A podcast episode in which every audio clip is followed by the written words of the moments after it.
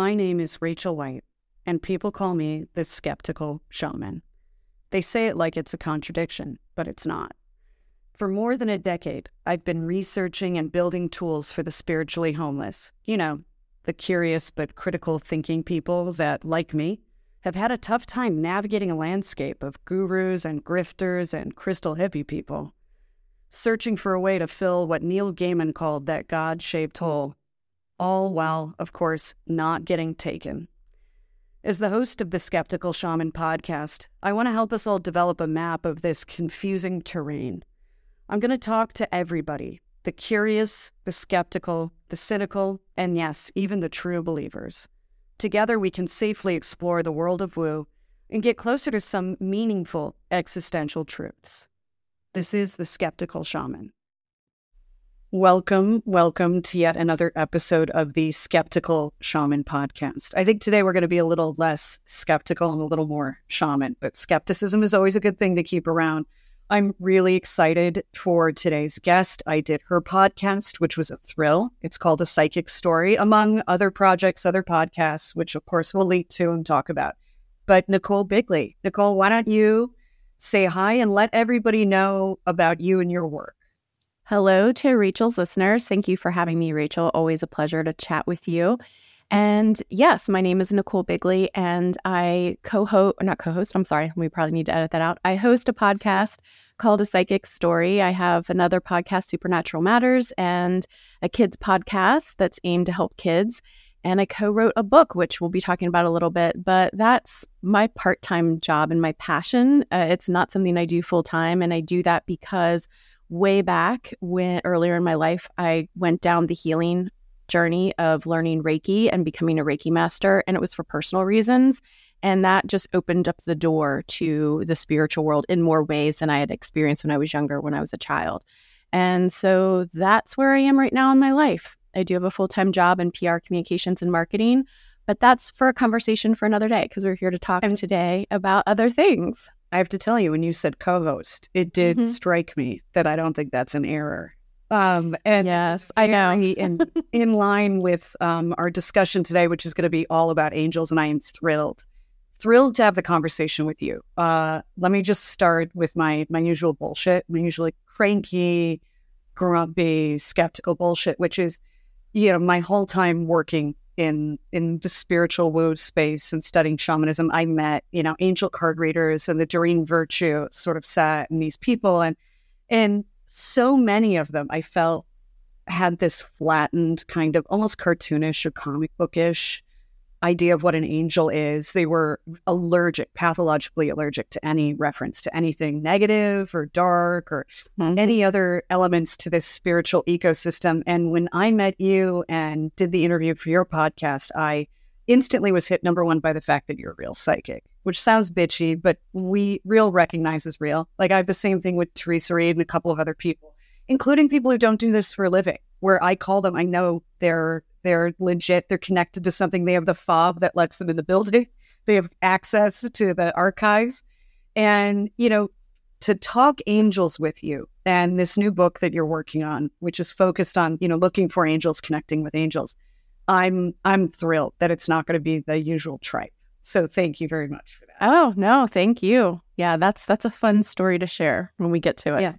Yeah, and I think I mentioned you right before we hit record. I am not a big angel number person or numbers person. Sometimes, you know, when it's corresponding with synchronicities, as Carl Jung would recommend, I'll pay attention. I go, oh, that's interesting. And this morning, out of nowhere, woke up wide awake at 4:44 a.m., thought, oh, that's interesting, angels. There's something with angels. So didn't think of it again, went back to bed, and then realized while I was working, and I was like, oh yeah, I'm doing that podcast today with Nicole. And then I sat down and I was like, oh my God, we're going to talk about angels.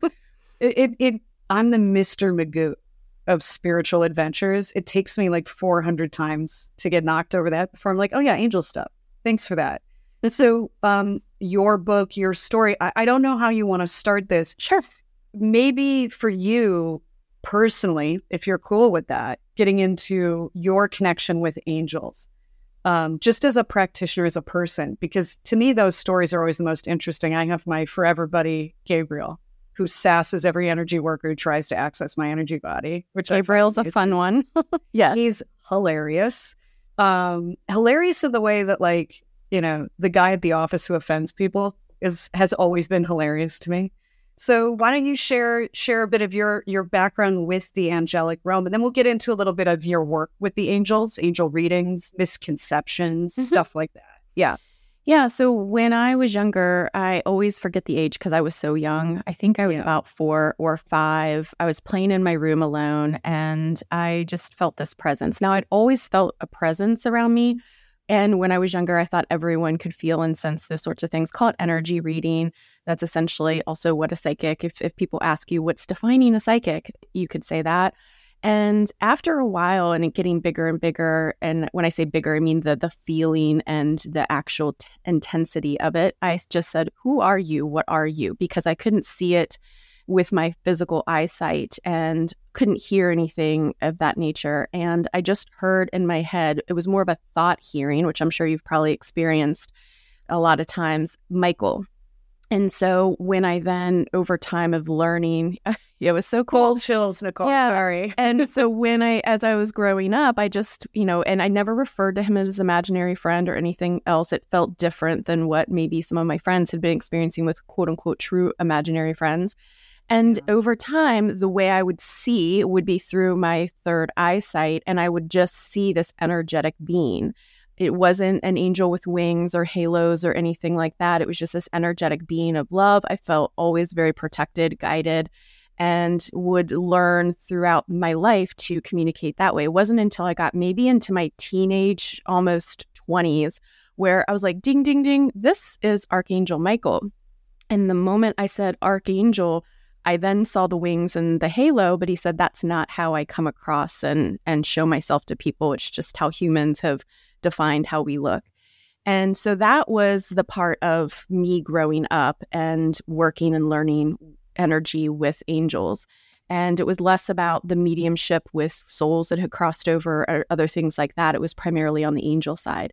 So that was the start of it. And then when my early 20s, I decided there's a whole another story about a cat of mine who I adopted. She had multiple personalities through trauma, could not figure out how to help her, and ended up out of just pure desperation going to an energy healer, a Reiki person, and thought, even in the back of my mind, like, this is bullshit. You know, like this. Which, by the way, if you're being respectful externally to the provider, is always the best state to go into that stuff. Yes. That's why I like skepticism. It's the name of the podcast for a reason.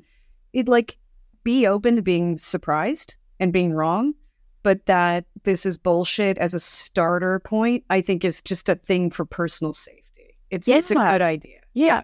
And again, it's kind of funny in my mind where we go, because who am I to also question this, given that I've talked to angels since I was a child, and you know, I believe in that, so why not about Reiki? I think it's because I didn't understand it, but to your point, there was a healthy amount of skepticism of, I'm going to be open but and not judgmental, but my logical brain is still asking the question, is this real, type of thing.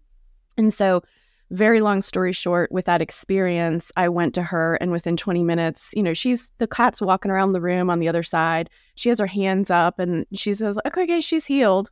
And I was like, what? Here's my money. Just take it and run. This cat isn't healed. By no way means is this cat healed. And so I go home, and fast forward, she never had another meltdown or experience. She was physically healed, mentally healed, emotionally healed. Her personality, she just came out of her shell. And I was amazed. And I went down the path of learning Reiki for my own personal reasons. Yeah. Right after my attunement, that is when I started to physically see angels. But it wasn't, again, the big angels with wings and halos. It was light orbs and twinkling lights. And then over time, Michael would start to change color, and I would be able to distinguish who. That's very rare. It doesn't happen all the time with me. But that, in summary, is kind of how I started. And it was all through my personal spiritual journey, not me ever looking to get into this for like a quote unquote business. You know, your cat Reiki story is why I think skepticism is the key to success. Because when you have a win, you know it's a real win. Because you weren't lying to yourself. You didn't want it so badly. You were clouding your own objectivity. And so it's almost like creating just a nice little even baseline, right? Almost a control group, so that if something does happen, you're surprised by it and it's measurable. Yeah. And sometimes you want to believe just because you want to believe it. Right. And you're holding on to it so hard that you're not able to see the forest for the trees. Yeah, I think, you know, letting yourself be surprised. I've had my own experiences that one of them involved an angel, and it's Gabriel. But like you, I didn't know that. So as a very young kid, 3, 4, I told my parents I was a green carnation because that was like the rough word. Green carnation? Okay. Yeah, because I heard we went to St. Patrick's Day Parade downtown Chicago. Mm-hmm. They were handing out green carnations, and I heard it. I was like, that's what I am. Like, it was as close as I could get to land the plane. And of course, my parents, being who they are, took me to therapy and told them I was stupid and something was wrong with me. You know, that's been a whole adventure. And the therapist, thank God, was like, you know, totally reasonable. She thought I was completely reasonable. And I would draw pictures of an angel and scare myself with it. Not because it was evil or bad, but because there was like an intensity. Like I would draw pictures of my imaginary friends that were not human, you know. So I don't know. It was an interesting time, age 4. Later, I was about 13, 14, laying in bed, and all of a sudden I heard almost like, remember the old AOL dial-up sound? Yeah, yeah. Like it, but it was like inside my skull. It was wild. I'm hearing it as you're explaining it, yes. Yeah, I was wide awake. Mm-hmm. And I saw this like barrage of images, like data packets. And then it happened like in a split second, and I'm laying there, what the hell did I just have a seizure? And I felt something next to the bed. And it wasn't scary and it wasn't bad, but it was very powerful. And you can sense that, right? Mm-hmm. Where I'm like, oh, I'm not the apex species in the room. Like, it's a very unusual feeling. And he leaned over and he went, shh, and he put his finger on my lip. And I have, like, the electricity of that experience. I didn't go to bed for, like, a week after that. Much later, I'm going to Spertus Institute for Jewish Studies in Chicago to learn Hebrew, and I'm reading Kabbalah. There's a whole thing in an offshoot of Kabbalah about Archangel Gabriel sealing people's lips with his finger and saying, shh, to seal in secrets or prophecies. And it became such a thing in, like, Spanish folklore that it even, to them, explained cleft palate. Like, it was such a thing in their culture. And it was one of those experiences of like, holy shit, this was a thing.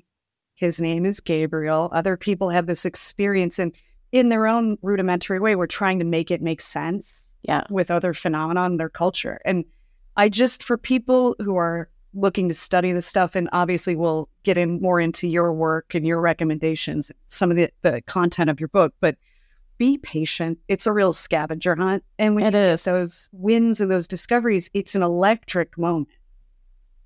It really is. Yes.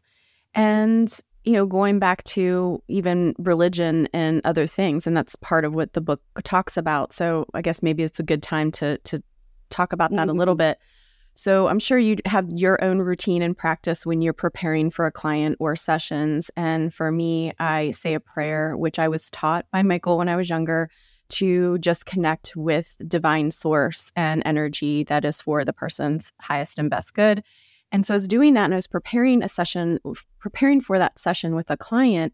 And again, I heard, you need to write about us, because the conversation was about how this person could connect with their spirit team and their angels.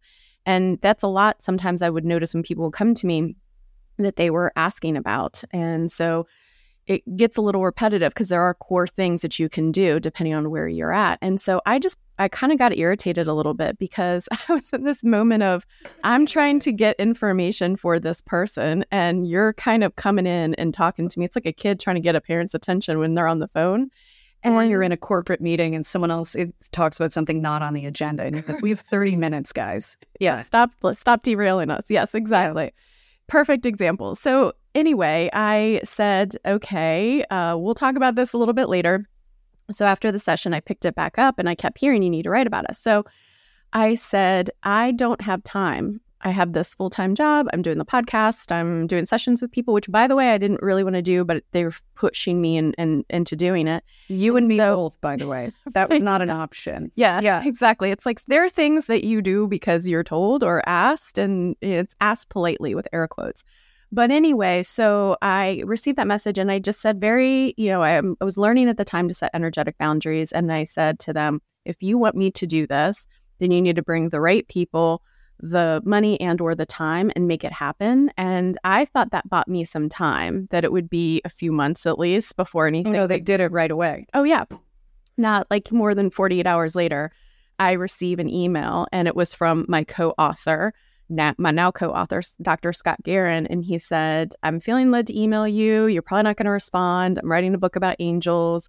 I'm writing about the religion, the psychology, and the science behind angels and what we think and perceive. But I don't know anything about modern day angels or how people can connect with them. And so I did some research, and he reached out. And by the way, I can help you write it. I'm self-publishing it and everything else. So it was everything that I asked. And I just laughed and I said, I got to do this now.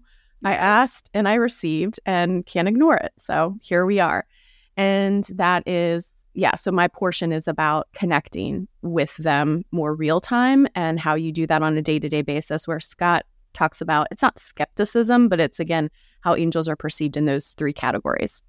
Yeah, and the concept of them being messengers. Definitely. And yeah, I'm looking forward to digging into that. I did just want to share with you, because you accidentally on purpose touched on something important for anyone doing spiritual work. If you ask for something, odds are you're going to get it. Uh-huh. And so really contemplating that. I had a recent experience where I was given a series of visions. They weren't entirely pleasant, but they certainly explain the world we live in. So in that way, it was pleasant, where I was like, oh, I get it now. And I said, listen, I'd like to really understand this and what I need to be doing. And for the next six nights, just nothing but downloads, ears ringing, full visual visions, like the wild shit that usually there's like one of those every couple of years. And it was boom, boom, boom. And they're like, you asked, we answered. Here you go now.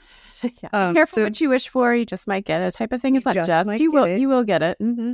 And a lot of my clients, too, get frustrated, and I'm sure you've experienced this. I know I have an angel. I don't know who it is, or how do you communicate with them? And they express a lot of frustration. What I would say is angels respect free will. Absolutely. And so the other side of that asking is, if you want to communicate with them, ask them. Uh-huh. They don't always want to interrupt mundane reality and scare, the SHIT out of you. Yeah. No, that's the biggest thing. And that goes back to the prayer that I mentioned. So I don't even know how Michael kind of edged his way in without kind of me asking that free will and choice. I think it was the intensity of the energy, like building up over time to acknowledge. Then when I asked, that was permission, essentially, and it was engagement. Yeah. But yes, the point is, because we have free will and choice, then they're not going to intercede that. That's why, if you think about prayer and religion, it's our hands and it's an antenna going up, and it's sending out that ask or that request and giving permission. And so when we ask to connect, which I call them really our spirit team, because that can be comprised of all different types of energetic beings, which I know you're very familiar with them. But ultimately, by just saying, I'm asking to connect with my guides and angels, giving you permission, of 100% divine love, light, and sound, for my best and highest good, that's the door. That's you literally, then they knock and you open the door type of thing. And essentially in this case, you're opening the door before they knock to allow them in. Yeah. And it's awesome. And by the way, I highly recommend it, but you got to make sure that, you're ready. You're ready. Mm-hmm. To write a book, as in your case, or whatever missional work you happen to get. So back to the book, and your co-author, you mentioned those three sort of tranches, right? Like religion, history, psychology. Okay. Yeah, religion, psychology, and science. Thank you. Mm-hmm. What do you want to share with people? I mean, obviously not the whole book. Go get the book, guys, when it comes out. It's being self-published, just like TOTEM Tarot Deck. Support independent authors, creators, publishers, please. But what are some misconceptions, like, and or things to look for? How do you guys define that? How do you anchor that in those three tranches for maybe a skeptical or a more, I don't know, agnostic kind of modern person? Like, if you could share a little bit about that, I think that'd be helpful. Yeah. Well, I'll go first to when you said like myths and misconceptions, we touched upon this a little bit, is that angels we usually think of are going to, one, be associated with some sort of religion, or two, that they look a certain way with their wings, their halos, their energy. It's not the case. I believe, and this is just my opinion, that when we experience these things at different times in cultures and across the world, in order for us to make an explanation of it, if I see an energy and it's floating, obviously it needs to be, it has wings because it's a bird, you know, birds fly. This was before airplanes and everything else. They may look very differently if we had had airplanes and other things at that time, which is, again, a whole nother conversation about that. But yeah, so it's how they look, but it's also, I think, about how they interact. I like to think of angels and guardian angels, archangels, all of that as a bridge to heaven or source or life source energy, and because of that they help us. That's why they're called the messengers, in order to connect. But it doesn't mean that when we talk about angels or when they come up, it has any sort of association with religion. So that's the first thing. Yeah. And also everyone has, this is also kind of a misconception if you want to get into it, that we have like one guardian angel. I mean, our spirit teams are massive. And I even first was like, wait, Michael's my guy. That's it. And most people would ask, well, what do you mean you have an archangel as a guardian angel? I'm like, no, he supports multiple people. That's by time. Correct. Like another misconception is that they're not limited by time and space. We have more than one. Sometimes we can have up to 200. So there's all of that that kind of goes into it. And they're here to support us. I know that's not really like a myth and a misconception. It's more of a, if we want to tap them. I look at it as a game of tag, like tag you're it, come in, that sort of thing. Now, when we get to, it's not really a myth and misconception, but if you look at it, we're experiencing a huge revolution on this earth where people are, I won't say revolting against religion, but never before have we seen more and more people leaving religious, churches and faiths in the percentages that they are. For the first time ever, I won't call it spiritualism, but spirituality is taking place. Think about it almost like in a political landscape. If you're calling yourself independent, not necessarily a Republican or a Democrat, it's the same thing. And it's because people aren't getting necessarily what they want through those religious institutions. So that's another thing. And that's also, go ahead. Quickly, just to interject, because do you know Duncan Trussell? No. He's a comedian, but he's a very intensely spiritual person, very devoutly Buddhist, really fascinating individual. He has a podcast called The Duncan Trussell Family Hour. It is not for families, but it's just him. I'm going to have to look him up. Yeah. Yeah. He said, he got high the other day and was like thinking about idolatry in the Bible. And he remembered reading the Bible being like, well, that's stupid that like God would be jealous. Of course he wouldn't be. Look what he created. He went back and read it, and he goes, I now understand that the idolaters were middlemen. They said, no, I hear God, and you should buy what I'm selling. Yes. And so when you say people are getting out of these strict religions, I don't have an issue with any specific religion. I have an issue with dogma and being closed-minded, and being that certain of anything ever. I think at the, the Crusades, we could go on and on and on. And the idea of spirituality is this notion of looking at maybe religions as a word. He read the Bible as a Buddhist, and it actually made sense to him. Mm-hmm. And they served a purpose. They still serve a purpose. Yeah. And that was during times where people needed more support and guidance and having that foundation of faith. But to your point, that middleman took everything out and removed us from being able to connect to source ourselves, because we're a part of that. And so that being, I think, another myth and misconception when you look at angels and spirit team members is, again, if this isn't your jam, that's fine. You don't need to do it. But it is more to know that they're here to support us and that they help us bridge that gap if we feel as if they're not the middlemen in the religious sense. They're just helping us to remind us where we came from and that we all have that ability to connect with oneness and with that source. Yeah, I see angels as a big connection point for the democratization of spiritual insight and knowledge, where it's not Keith Raniere of NXIVM sitting surrounded by women telling everybody what's up. Angels are all about personal development. One of the questions I'll get from people is, how do you know if it's really an angel and it's not, a bad guy or whatever? I go, well, let me ask you something. Are they making you grow as a person? Are they giving you what you want or what you need? Almost like a parent or an uncle or a good softball coach growing up. Are they teaching you how to think instead of what to think? Are they challenging you to be? Do you feel loved? Yes, exactly. Because you'll know. It's usually pretty obvious. So I interrupted and interjected there just because I think, as we enter this Aquarian time, Pluto stationing in Aquarius next year and revolution afoot politically, spiritually, and otherwise, for people to just get out of their little boxes and understand it's okay. It's okay to read religious texts from a different point of view. Make it work for you. Yes. Well, and that's exactly it. You use the word revolution.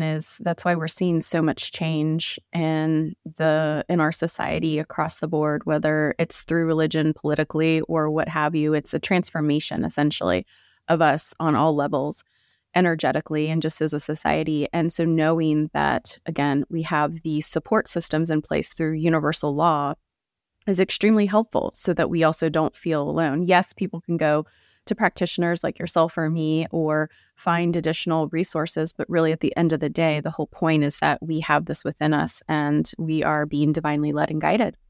Don't you think that's the sign of a good practitioner, is they're trying to empower you and educate you so you can learn? I would love the day where no one ever has to come to me. You know what I mean? Yes. Like, that means that we've reached as a society and as human and spiritual beings, the moment of we've arrived. We've arrived. Yeah. And if you have a practitioner, you're going to see someone, whether it's Reiki or they're psychic or they're medium, and they sort of encourage codependence and reliance instead of, teaching you how to fish. It's a little bit of a red flag. Yeah. To the point where it gets uncomfortable. I make recommendations based on what I'm getting for someone. Yeah. And those recommendations can, like we were talking before you hit record about hydrate. You need to hydrate more, get electrolytes, right? There's that piece of it. So I give recommendations like that. But when people ask, well, when do I come see you next? Do you recommend these courses or these classes or whatever? Yes. But at the end of the day, the purpose or the reason is to, you take that and you create action on your own end, not necessarily having a need for something else. Yeah. Do you think sometimes your clients think you have all the answers, or that because you're a psychic or spiritual practitioner and you've reached peak spirituality, you know everything now? Yeah. And how do you handle that? Because the hat trick secret time is we are learning. We are on our own journey. We are very much humans. And so while we know stuff, and some of us have pedantic levels of absurd arcane knowledge, I'm neurodivergent. I'm still learning. Alongside, I'm still pushing forward. So how do you deal with that inherent paradox, maybe, or that misconception from the client side where they think you're a font of divine wisdom? Like an oracle? Yeah. Yes. Well, the way I handle it is I'm just open. There was a session I had the other day where it was an hour, and as I was tuning in, I wasn't getting anything. And I don't mean anything as in I was blocked or that this person didn't have messages. But the core message was, you're on the right path. Keep doing what you're doing. You don't need Nicole, i.e. me, to tell you, kind of what I'm sure you've experienced as well through either talking with other people or going to practitioners yourself. And I said that right at the tail or the top half of the call was, I don't know if we're going to need this hour because, quite frankly, here is the message and happy to use the time. And we did have a lovely conversation, and it got a little deeper, and it was exactly what she needed. But the point of it was, energetically, she was just in a really good space, And there's that. And also, if somebody asks a question or for insight and I'm not getting the answer, and from them or their guides and angels, I ask my spirit team to weigh in, and I'll just say, I'm not getting anything, or also, this is not my area, and maybe then you do need to go to someone else if you're really feeling led and guided to find out information for that. But yeah, and I think also for people listening to understand that, as Rachel said, we are teachers, but we're also students, and having that authenticity and a place from being humble. It kind of hurt me a little bit. My ego got in the way on this. I had a review about the podcast, and the person said, it was something like, Nicole thinks it's always like her way and her opinion. And like, no, it's not my opinion. That's the whole. Yes, I will clarify if something is my opinion. But at the end of the day, hopefully I'm connecting to source, and the information I'm getting is being channeled from that higher place. And when it comes through energetically from a certain standpoint, then I know I believe it to be true because it's what I'm experiencing and I'm sharing that. So I think keeping that in mind within your day-to-day life, your day-to-day practice, but also if you go to someone that, to your point, not everybody has all the answers. I'm not God. Yeah. And there's a certain hubris of the person who thinks they know everything, especially when you consider the expansive, mysterious nature of all of existence. It's a lot. There is. Mm-hmm. Yeah.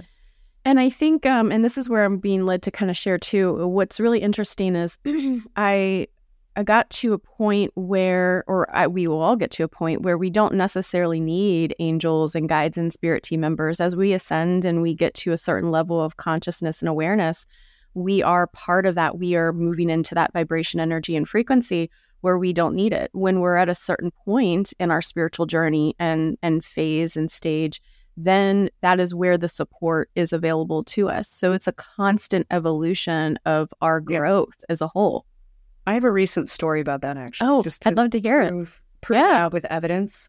Little vulnerable moment. I went through a very rough patch a couple weeks ago physically. As a shaman, energy or transformation or downloads hit me very physically. And usually, too, my appearance changes. It's not just a feeling. It's not psychosomatic. Oh. And I was taking a hot salt bath. And out loud, I said, because my angels had retreated for a while, and I always knew they were around, but they were, to your point, chewing up my food and spitting. They're not so present as much anymore. Like the training wheels are off the bike, and I was like, this is terrible. I don't like how I feel. It's one of them showed up and was like, "Well, are you going to cry about it? Are you going to be?" Is that Gabriel? No, sounds like this was a little tough. A little tough love. The German pagan deity, so we can't expect perfect manners from something like that. But and then he said that he leaned over, psychically, not physically, and got real nice and was like, "Listen, this was what it was going to be. We're never going to let anything bad happen, Ian. You're fine, but you got to kind of suck it up a little bit." And then went away, and I was like, "Okay." And for the rest of the day, I felt better. But it's funny. It's almost like there's a phantom limb thing when you're so used to working with an angel or a guide so intensely for so many years. And they want you to grow up. They want your spiritual wins and discoveries and developments to be yours. And to that point, they can't co-author everything anymore. And it's almost like a codependence. Yeah. Whether you go to practitioners or you use your spirit team, there's a healthy amount of support there. And then also, like you said, the training wheels. You got to come off at some point. You have to learn to walk on your own. Yeah, it reminded me of softball, fast pitch softball growing up, where he was like, "Come on, suck it up." And then he was like, "Psst, here's what's up." If you have a good coach, if you ever played team sports growing up, that was a frequent thing. Now, in terms of people wanting to develop their own relationships with angels, I'm sure the book outlines tips, tricks, like how to initiate that journey personally, maybe how to identify how angels are going to communicate with them individually, because that will vary. You see lights, you explained your progression with identifying them down to which angel it is, colors, shapes, etc. What's one thing that everybody listening to this basically can do just to get the ball rolling? Yeah, I love the question. And I'm not sure if there's other books or ways out there that explain it this way, but this is how my spirit team in writing the book helped me understand it. Is they recommend, and I recommend, to get familiar with your own intuition and/or psychic abilities and what that looks like for you. So I explain it that we, like our psychic senses or our intuition, which is an instinct, by the way, it's through the evolution of us being human beings, it's just energy, is if we, as we can see, hear, smell, taste in the physical world, we can also do that in the psychic world. So it's mirrors, our senses are mirrors to that. And if we prefer, for me, I'm a visual learner, so it's not surprising that a lot of my information that comes through is through my third eye or through my mind's eye. I'll get images, movies, that sort of thing playing. So that is one way. That would be what we call clairvoyance. I'm just giving some examples here.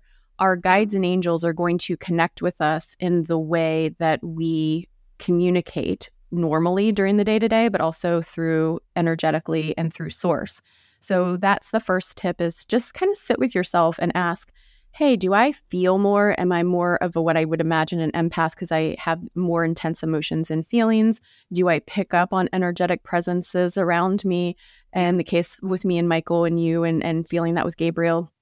Do you kind of get thoughts in your head more that are not your thoughts, that are downloads of information and messages that are coming in? How do you experience your own intuition? And some people probably out there are like, I'm not intuitive, I'm not psychic. We all have it. It's just some of us are natural born athletes. Some of us have a little bit more of that quote unquote strength when it comes to it. So that's the first thing, is just start to be open and aware to, again, how source would communicate.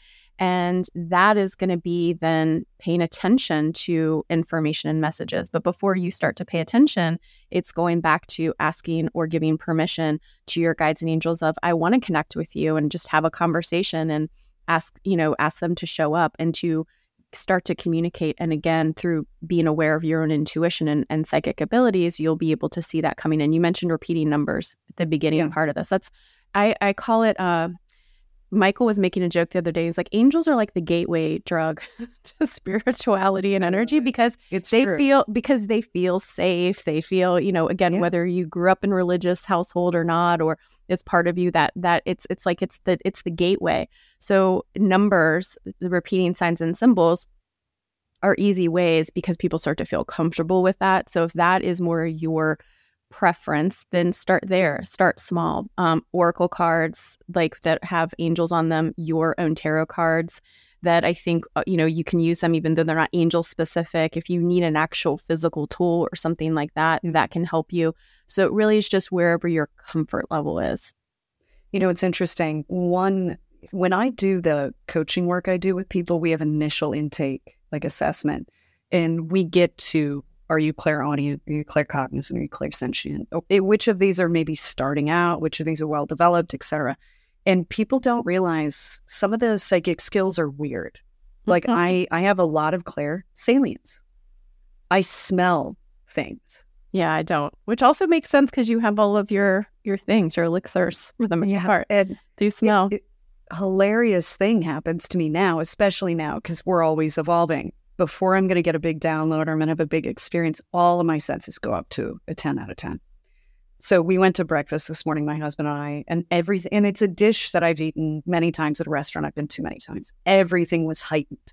I could pick out every nuance of every flavoring agent in everything. Luckily, it was pleasant, but trust me, most of the time it's not. If you crack an egg and throw an eggshell in the disposal, right? Mm-hmm. Within 5 minutes, it smells like I live in a garbage heap. To me, so when you're sensitive. But now that I've tuned into that and I have muscle memory with it, I go, okay, something's coming in today. Yeah. And so I'll create space, I create quiet to accommodate it, let it in.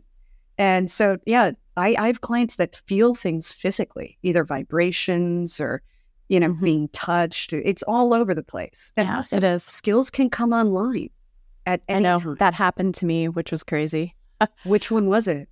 So I'll get to that in a second. But I do, before I forget this thought, the other kind of analogy or example that my guides and angels showed me is what you're talking about. It's almost as if it's a fire alarm, not because it's a bad fire. It's just there's smoke, so pay attention. So just like you said, creating that space is amazing, just because then you're like, okay, they got my attention.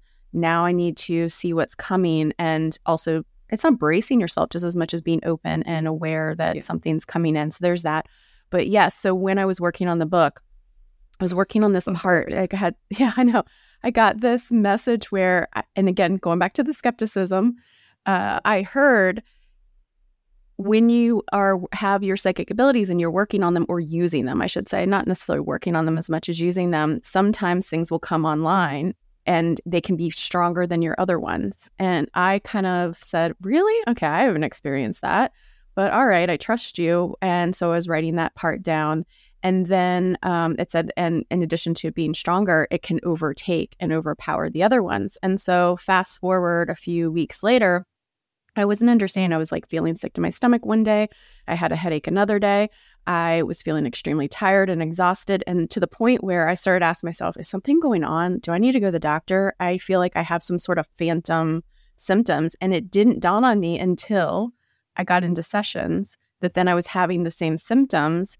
And it was awful because I had never had the physical experience of someone's illness or what they were going through. And so I lovingly said, after I realized that it was happening with my guides and angels, okay, I'm okay with this, I guess, but can you just have it happen when I'm talking with someone and when that needs to? I don't need days in advance. I can't feel like crap this, leading up to it. And so, that happened. And then I laughed because I was like, why? And then they said, because you doubted, because you had the question. And it came and I was like, all right. And now I don't have it as much, but it still comes and goes a little bit. Well, something very similar when I mentioned the 2-week stretch. It's not the same thing as a new ability. For me, it's almost like a remainder on an equation as a shaman. So as things come online, or maybe communication's getting easier, or a change needs to happen with me energetically, because there's a physical output, almost like, you know, just excess whatever as a product of it. And I think that's why they were like, hey, psst, this is, you asked for this. Like, this is actually going to be better. But right now, it's almost like going to a gym and lifting weights. I don't know if you haven't done it for a while. This is brutal. It's not fun, but that's how you get stronger. And so there's all these interesting little physicalisms and physical mediumship, which is what, you know, came online for you. I have a client who has that, and she thought she was just an astrologer. She can't visualize anything in her mind's eye. And then all of a sudden she's like, yo, this is happening and I don't like it. Like, I don't know one physical medium that enjoys that, actually. Yeah. So the energetic boundaries and all of that is going to be crucially important. And what you did, which was, I want it in this structure, this container, so it can be of use without harming me. And the other funny thing, I always fight with Gabriel. And I say fight, like I fight with my spouse. Like, it's very loving, like bitching back and forth at each other. Same. About how they don't have bodies. They don't have to pay a gas bill. They don't get gray hair. And sometimes, you know, if you tell them I'm ready, push me, they'll push you.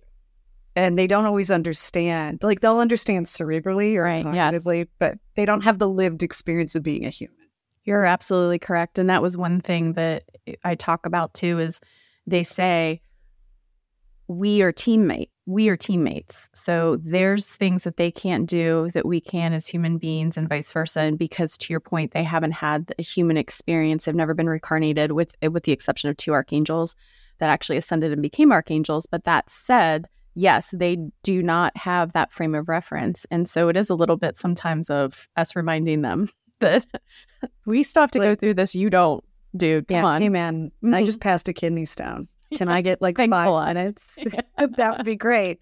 And, you know, I know you were mentioning this revolution. I think, you know, I'll just say this. You didn't say this, so you can correct me if I'm wrong. I think your book's coming out just in time. In all of my years doing this work, I've never been one of those people on YouTube, like, the end is nigh, and, you know, 2000, the computer's going to glitch out. I'm not inherently apocalyptic. And apocalypse meaning revealing of great information. Like the doomsday. Yeah, I'm not. Yeah, that's just, I'm very, it's the skepticism, like, whatever, the world's going to spin, life's going to go on, kind of a thing.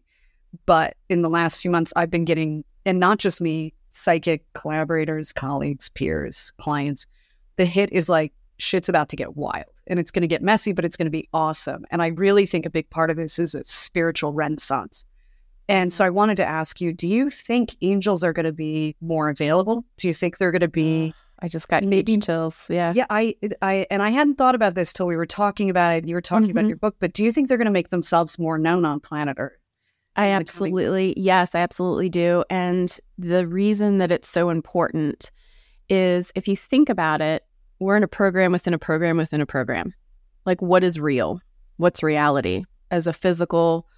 but as a physical human being, as a spiritual being, there's talks of extraterrestrials out there, and there's all these UFO information being planted. And yes, I use that word intentionally, planted in the news, but also because we're moving into vibrations and frequencies that also allow us to see these things, and they're becoming more apparent. So there's that. And if you think about extraterrestrials and other types of beings and celestial beings, absolutely. The reason it's so important is it's for us to decide and start to discern and go within. And that is not a fortune cookie point.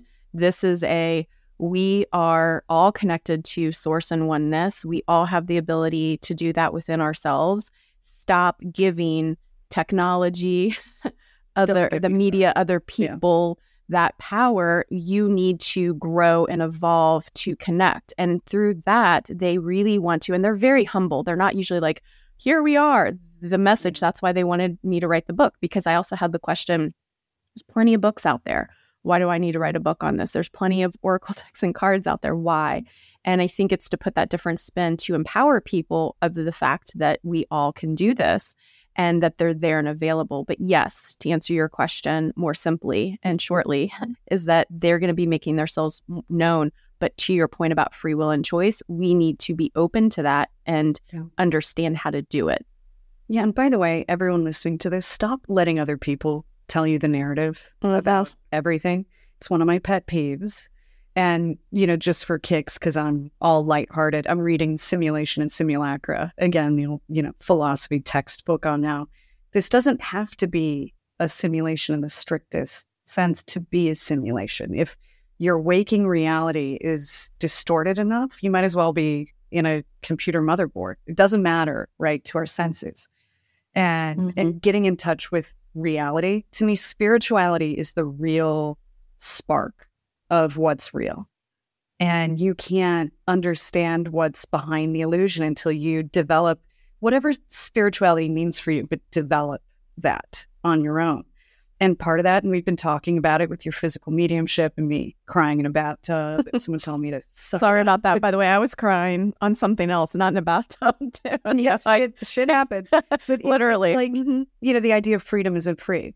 And I think the same is true for like in spiritual knowledge. Or if you want to be grown up and you want to know the truth, you got to grow up. Like personal agency and free will, they're not the easiest for everybody. But I think we're at this interesting nexus point where a lot of people, there's going to be a critical mass shifting towards consciousness and personal responsibility and connecting to source and all of that. So it's sort of like, you know, get on the train or get out of the way a little bit.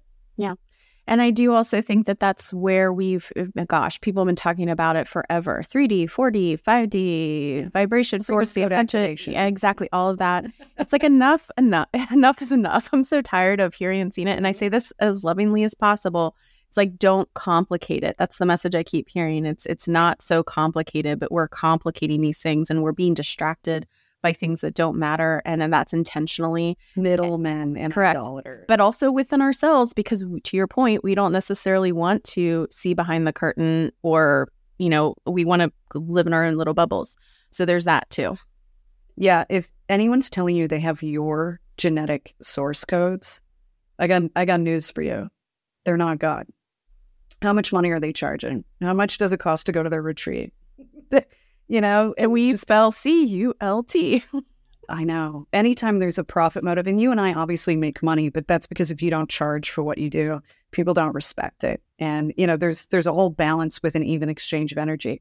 Beyond that, to me, at least, it's very obvious who's in it to make money and who's in it out of a genuine sense of, like, curiosity. You know, I always joke, like, I do this every day because I'm always in a state of latent shock that it's real. Yes. Like, once you experience these things, how do you focus on anything else? I know. It's hard to unsee it. Yeah. And it's interesting. And even it's always interesting. Do you, I do have a question for you, not trying to be the interviewer here, but do you still experience moments of doubts, or are you at the point where, okay. Yeah. Yeah. My biggest doubt area, which I'm happy it's around. I love it and I cultivate it, is, is this the schizophrenic break? You know, and I'm way past that window. I'm 40 now, finally. Or is this a brain tumor? Or psychologically, what would Jung or Freud say about me meeting this archetype? Like, I really attack my own work in a way that I'm grateful for. Because at the end of the day, that none of that ever shakes out, ever. And I'm happy that I at least check in, because I've had some friends and colleagues that go off the reservation. I lost someone to QAnon, honestly. Oh, gosh. A really talented energy worker. And it's because, like me, he had clients who were, you know, sexually exploited as children. Like, that's a real thing that happens in the world. But then he just went. Like, nothing anchored him. He didn't have a little Socratian method for himself as a psychic, asking why. Or even, you know, one of the things I love the most is, I don't know what this is right now. Some people don't like being in the in-between space. And going, I don't know if it's real or if it's spirit. I'm gonna do nothing for now and just see how this shakes out, or maybe ask for guidance. And they want something so definite that gives them every answer and explains the mechanisms of the world to them. They want an Amazon solution to their spirituality solution.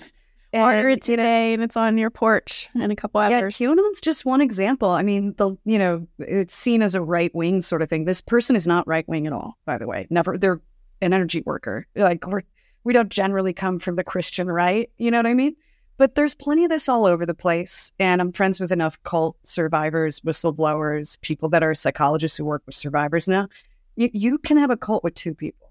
It can be you and your practitioner. It could be you and your spouse. It can, you know, be you and a friend. Folie a deux is a French concept of, you know, the crazy of two. So yeah, it's, I like my doubts. It's funny, I had, by the way, and I've not shared this outside of my friend Roger, and it doesn't exactly fit here, except it totally does. I had my first UFO experience this year, a couple months ago. I did too. Well, okay. Was it this year? No, it was, I think it was actually last year. Anyway, it was not too long ago, but yes. Mm-hmm. Yeah, it kicked off a lot of the physical stuff too. Not bad either, mm-hmm. just unpleasant. And while I was telepathically like looking at this thing, this clairsentient sort of voice came in. It was like, why do you let your brain ping pong around like that? Because I was like, oh my God, I'm crazy. Or the frontal lobe in my brain just exploded, you know, because I just had these thoughts. I'm like, this is not happening. And they're like, it's so weird to watch your brain just do that. You shouldn't do that anymore. It's so noisy. And I was like, it is noisy. Like, it was just this funny little footnote of the moment. Oh my gosh, that's so interesting. You know, the image I just got in my head was when we're in our cars, we're driving, we think it's our personal private space, which is why we're all crazy drivers for the most part. And it's like that we think in our heads that it's our own thoughts, and energetically we're not sharing or whatever that is, but we are. Yeah, and I think the ping-ponging, as they called it, which to me is the vacillation between doubt, skepticism, belief, faith, you know, all that stuff.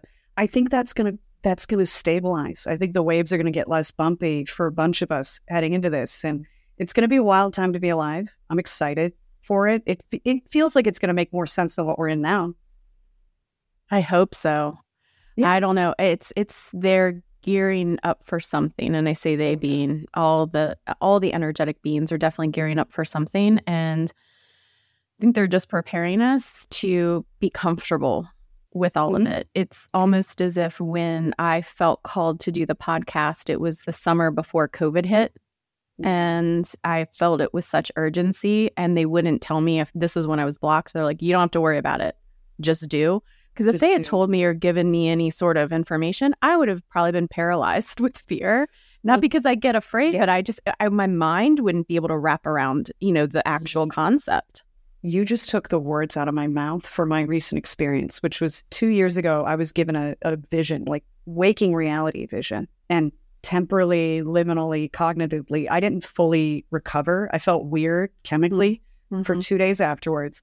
And it was like the world was quiet.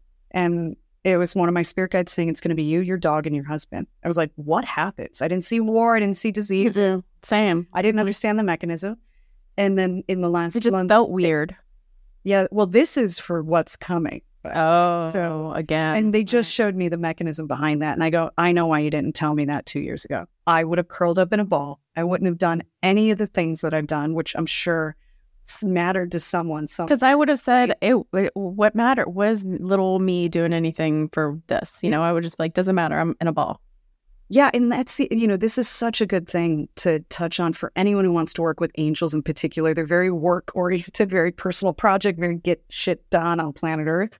Working with partners, their co-host on the podcast, Nicole, right? That's exactly why I used it at the beginning, yes. Yeah, they're not going to show you things at certain times, not to be mean to you or because you're doing something wrong or you're not psychic or whatever, but because the timing matters, and they see that better than we do. And I've learned to surrender much more to, okay, you're going to give me this scavenger hunt clue now. Thank you for that. Because, by the way, I've got an entire garden ready. We have a backup generator, you know? We drive into Texas with my dogs and cat and joining you guys. Listen, yeah, I mean, it is what it is. And it's hilarious. And now that I saw part of what I think is going to drive it, how weird it's going to get, I was like, oh, thank you for preparing me psychologically. I'm a person where I'm wired to be in control. I think childhood trauma does that to you. You want to control externally as much as possible, which is a ticket to madness, by the way, among other problems. But I was like, oh, now I know. I just kind of surrender. And I've already gotten ready, put the reps in energetically, psychologically, gardens going, and figured out what grows here, what doesn't. It's much harder to grow shit here than Illinois, by the way. Side note. And just, you know, some of the basics. And This is going to be it'll be an interesting time. And I will say, you know, if things get weird, there are angels, whatever that means to you, right? And they'll hook you up. They'll talk to you. They'll hang out with you. Yes, they'll be your BFFs, partners in crime, whatever you want to call them. But they're here to support us and guide us. They always have been. You know, I think it's just going back to the quote unquote revolution. It's a moment in time where they're really just reminding us that we have this option and we're not alone. So as I mentioned to you, Nicole, we have a sponsor for podcast. Yourself? She's a real bitch. And if we don't pull a card from the Totem Tarot Deck, I will never hear that. As always, supporting our sponsor supports the show. And supports Rachel. And just don't think we're not going to make like sarcastic, weird little commercials for this and stuff. Just to do it. I just can't not. Oh, that would be hilarious. Yeah, like fake reviews of people who fell into other dimensions or something. Let us have fun with it. So we'll pull a card. It's for you. It's for your incredible book. And while I'm shuffling, why don't you tell everyone the title? We'll put it in the show notes, obviously. But yes, get people ready. Yeah, thank you. So it's Looking for Angels, a guide to understanding and connecting with angels. And you can go to lookingforangelsbook.com is the website to sign up and be alerted when it's available. Keeps getting pushed back. So, you know, divine timing. So exciting. All right, let's see. Let's look at the cards. For Nicole, but also for the collective around this conversation, I think. The Seven of Crystals is all about divine timing.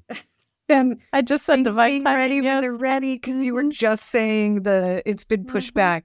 Seven of Crystals is the vigilant patience that you need in a garden because you can't pick a fruit before it's ripe, but you also don't want to let it ripen and fall and rot. And the idea of sliding doors and synchronicity and serendipity. And I have another tarot deck by this woman who lived in New Orleans. It's called the Mary L. Tarot. It's very disturbing visually to a lot of people. So, of course, I love it. It's like if Trent Reznor made a tarot deck. And her version of it's the seven of discs in her deck is the exact moment of a sunrise in a canyon. And like it's filling sort of like Stonehenge in the effect of light. Beautiful. In certain times of the year. But there's always like a moment where things happen and it's being ready and squared up for that moment. And also it's a card of gestating personal change and personal projects that you're going to give birth to. Yeah, no, I love it too because crystals are near and dear to my heart. Lots of experiences with crystals, especially growing up. I don't use them quite as much now. So that's also, it feels personal, not just with the message itself, but with crystals as well, having that come up. So that's beautiful. Thank you. Yeah. And it's funny because it's exactly the number of crystals I tend to use if I make a crystal grid. I have diamonds that I'll use for remote energy work. And I've literally never thought of it literally that way before until right now. And I'm like, seven. Yeah. And seven is my favorite number. Is it really? Mm-hmm. I never understood 7-7. Yeah, I never knew why, and it was just something. I think probably because it's one of the codes for mysticism. It's also associated with Christ consciousness, energy, all of that.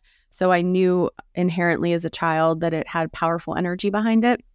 But I always would say when I was little, 7 is my favorite number. It wasn't until I got older that I really knew why. But yeah. Yeah, in a hilarious twist, I have a favorite number, and it's 13. Weren't we odd children? What's my favorite number? 7. Well, I had a favorite color. My favorite color was yellow, but not because I liked it. I just felt sorry for it because no one ever picked yellow as its favorite color. That shows you how sensitive and weird I was. It's so funny.